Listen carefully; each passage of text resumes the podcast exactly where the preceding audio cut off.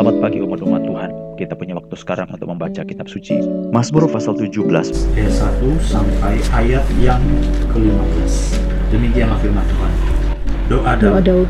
Dengarkanlah Tuhan perkara yang benar, perhatikanlah seruanku, berilah telinga akan doaku, dari bibir yang tidak menipu. Daripadamulah kiranya datang penghakiman, matamu kiranya melihat apa yang benar. Bila engkau menguji hatiku, memeriksanya pada waktu malam, dan menyelidiki aku, maka engkau tidak akan menemui suatu kejahatan. Mulutku tidak terlanjur tentang perbuatan manusia sesuai dengan firman yang engkau ucapkan. Aku telah menjaga diriku terhadap jalan orang-orang yang melakukan kekerasan. Langkahku tetap mengikuti jejakmu, kakiku tidak goyang. Aku berseru kepadamu, karena engkau menjawab aku, ya Allah. Sendengkanlah telingamu kepadaku, dengarkanlah perkataanku. Tunjukkanlah kasih setiamu yang ajaib, Ya, Ya engkau yang menyelamatkan orang-orang yang berlindung pada tangan kananmu terhadap pemberontak. Peliharalah aku seperti biji mata, sembunyikanlah aku dalam naungan sayapmu terhadap orang-orang fasik yang menggagai aku, terhadap musuh nyawaku yang mengepung aku. Mereka tidak menunjukkan belas kasihan, Mereka membual, mereka mengikuti langkah-langkahku, Mereka sekarang mengerumuni aku. Mata mereka diarahkan untuk menghempaskan aku ke bumi. Ke bumi. rupa Rupa mereka seperti singa yang bernafsu untuk menerkam, seperti seperti singa muda yang mengendap di tempat yang tersembunyi. Bangunlah Tuhan, hadapilah mereka, rebahkanlah mereka, luputkanlah aku dengan pedangmu daripada orang fasik. Luputkanlah aku ya Tuhan dengan tanganmu. dari orang-orang dunia ini yang bagiannya adalah dalam hidup ini. Biarlah perut mereka dikenyangkan dengan apa yang kau simpan, sehingga anak-anak mereka menjadi puas, dan sisanya mereka tinggalkan untuk bayi-bayi mereka. Tetapi aku dalam kebenaran akan kupandang wajahmu, dan pada waktu bangun aku akan menjadi puas dengan rupamu. Mazmur pasal 17 merupakan mazmur yang menuntut penghakiman. Kalau kita baca dalam ayat yang kedua, daripada mula kiranya datang penghakiman. Jadi ini adalah suatu seruan, suatu doa, Tuhan dengarkanlah, Tuhan dengarkanlah perkara yang benar. Bagi kita mungkin bertanya-tanya, apa hak dari Daud untuk meminta penghakiman? Panjang sejarah Alkitab, orang-orang tidak bersalah, diberikan Tuhan hak untuk menuntut penghakiman. Tetapi bagaimanapun juga, yang menjalankan penghakiman itu bukanlah manusia. Maka ada istilah namanya, tidak boleh main hakim sendiri, gitu kan. Jadi manusia itu boleh meminta, boleh menuntut penghakiman. Dalam hal ini, Daud meminta Tuhan supaya Tuhan menjalankan penghakiman. Jadi dia tidak main hakim sendiri. Dia berkata dalam Mazmur pasal 17 ayat yang kedua, daripada mula kiranya datang penghakiman. Apa yang menjadi dasar kenapa dia meminta penghakiman daripada Tuhan dilaksanakan? Kita membaca ayat 9, ayat 10, ayat 11, ayat 12, dan seterusnya, maka kita akan temukan apa yang dialami oleh Daud. Bagaimana orang-orang itu memperlakukan dia dengan sangat tidak adil terhadap orang-orang fasik yang menggagahi aku, terhadap musuh nyawaku yang mengepung aku. Ayat yang ke-10, mereka tidak menunjukkan belas kasihan. Mereka membual, mereka mengikuti langkah-langkahku. Mereka sekarang mengerumuni aku. Mata mereka diarahkan untuk menghempaskan aku ke bumi. Rupa mereka seperti singa yang bernafsu untuk menerkam. Seperti singa muda yang mengendap di tempat yang tersembunyi. Jadi ayat yang ke-9 mulai itu adalah perlakuan yang dilakukan orang terhadap Daud. Mengapa? Daud meminta penghakiman karena dia diperlakukan dengan sangat tidak adil. Ah, kalau begitu ya semua orang di dunia juga diperlakukan dengan tidak adil. Mengapa Daud berhak untuk meminta penghakiman? Ya karena diperlakukan tidak adil. Wah, itu subjektif. Itu semua orang juga bisa mengklaim bahwa mereka diperlakukan dengan tidak adil. Daud memiliki alasan mengapa dia menuntut penghakiman. Dalam Mazmur pasal 17 ada dua alasan yang bisa kita sebut mengapa dia berhak untuk meminta penghakiman. Yang pertama adalah dia percaya kepada perjanjian Allah. Yang kedua, dia percaya bahwa hidupnya benar sesuai dengan kebenaran Allah. Penghakiman itu bukan sembarangan kita berkata, Tuhan aku dijahatin, Tuhan aku diperlakukan tidak adil, hakimilah ya Tuhan. Tidak. Kadang-kadang kalau kita baca Mazmur ini kita jadi minder karena kualitas mereka, keadaan mereka, tuntutan mereka itu beralasan. Ada dua hal kenapa Daud berhak untuk meminta penghakiman. Yang pertama adalah karena dia memiliki keyakinan terhadap perjanjian Allah. Yang kedua, karena dia memiliki keyakinan bahwa hidupnya berada sesuai dalam kebenaran Allah. Dalam ayat 1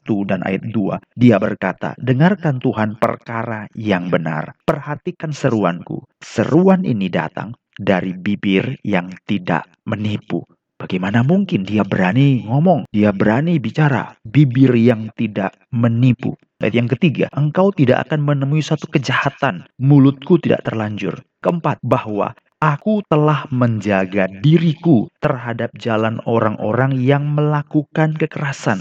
Benar-benar dia sungguh-sungguh hidup dalam kebenaran. Ayat yang kelima, langkahku tetap mengikuti jejakmu kakiku tidak goyang, tidak menyimpang ke kiri, tidak menyimpang ke kanan. Jejakku, langkahku mengikuti jejakmu, kakiku tidak goyang. Dalam hal ini kita bisa melihat bahwa Daud memiliki keyakinan bahwa dia hidup benar sesuai dengan kebenaran Allah. Bibir yang tidak menipu, engkau tidak menemui satu kejahatan, mulutku tidak terlanjur. Ayat yang keempat, Aku menjaga diriku terhadap orang-orang yang melakukan kerasan. Bukan itu jalan yang kutempuh. Ayat yang kelima, langkahku tetap mengikuti jejakmu. Kakiku, perjalananku tidak menyimpang kiri dan ke kanan. Jadi dia hidup benar sesuai dengan kebenaran Allah. Nah, saudara yang dikasih Tuhan, mungkin kita berkata, ah masih kurang. Itu kan bisa merupakan penilaian sendiri. Kita bisa tambahkan pada lapisan yang kedua. Dia bukan hanya menceritakan kualitasnya bahwa dia hidup sesuai dengan jalan Allah. Dia memberikan keterangan dalam ayat yang ketiga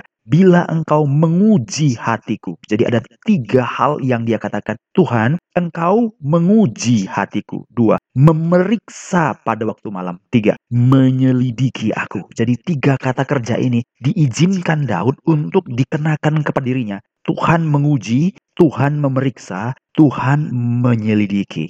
Barangkali ini juga adalah pekerjaan yang pernah dilakukan Tuhan dulu. Dia ingin mengingatkan Tuhan bahwa Tuhan pernah menguji, Tuhan pernah memeriksa, Tuhan pernah menyelidiki Daud dan terbukti benar. Ini adalah seseorang yang seperti datang di depan hakim dan berkata, "Laksanakanlah penghakimanmu." Mengapa? Karena aku hidup dalam kebenaranmu. Karena aku percaya pada perjanjianmu. Aku hidup sesuai dengan kebenaran dan sebenar itulah keadaanku. Silahkan, hakimlah, silahkan, jalankanlah. Pernah aku terbukti, aku diuji, aku diperiksa, aku diselidiki, tidak bersalah. Saudara yang dikasih Tuhan ini merupakan suatu hal yang perlu kita renungkan. Seringkali kita menuntut kepada Allah, berkata kepada Tuhan, jalankanlah penghakimanmu, laksanakan kebenaranmu, buktikan kehendakmu, nyatakan kuasamu. Tetapi kita tidak sampai kepada lapisan-lapisan yang dimiliki oleh firman Tuhan. Hidup kita tidak percaya kepada firman Tuhan. Lapisan kedua, kita tidak hidup dalam kebenaran Allah. Hidup kita tidak sungguh-sungguh benar seperti dan di dalam kebenaran Allah.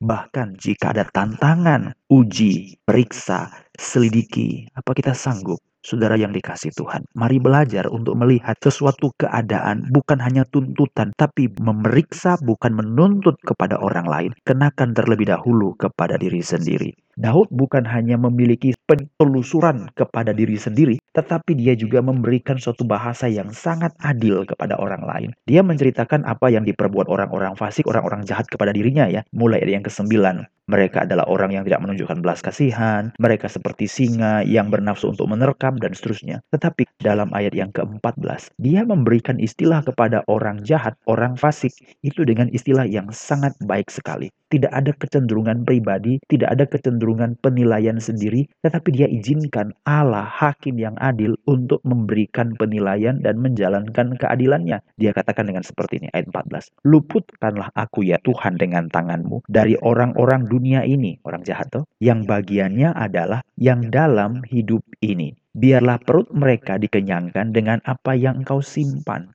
bukan apa yang aku rasakan. Biarlah mereka mendapatkan ganjaran perbuatannya berdasarkan apa yang kau simpan, bukan apa yang ku alami, bukan apa yang ku rasakan. Kalau aku rasakan pahit, biarlah mereka dapat pahit. Enggak. Kalau aku rasakan kemarahan, biarlah mereka juga dapatkan kemarahan. Kalau aku rasakan kesusahan, biarlah mereka juga disusahkan. Saudara dikasih Tuhan, ini suatu hal yang sangat mengerikan sekali. Suatu legenda kuno ini ada diceritakan. Seorang petani yang sangat miskin sekali. Suatu kali dia dikunjungi oleh malaikat Malaikat berkata kepadanya, Aku memberikan kesempatan kepadamu petani yang miskin. Apa yang kau inginkan akan diberikan kepadamu. Minta apa saja, minta apa saja. Tetapi aku ingin peringatkan, apabila engkau mendapatkan satu, maka tetanggamu akan mendapatkan dua kali lipat. Aku beri waktu kepadamu satu hari. Maka dia pikir, dia pikir, dia pikir, dia pikir, dia pikir, dia pikir. Apa aku minta rumah saja ya? Kalau aku minta rumah, wah tetanggaku nanti dapat dua rumah.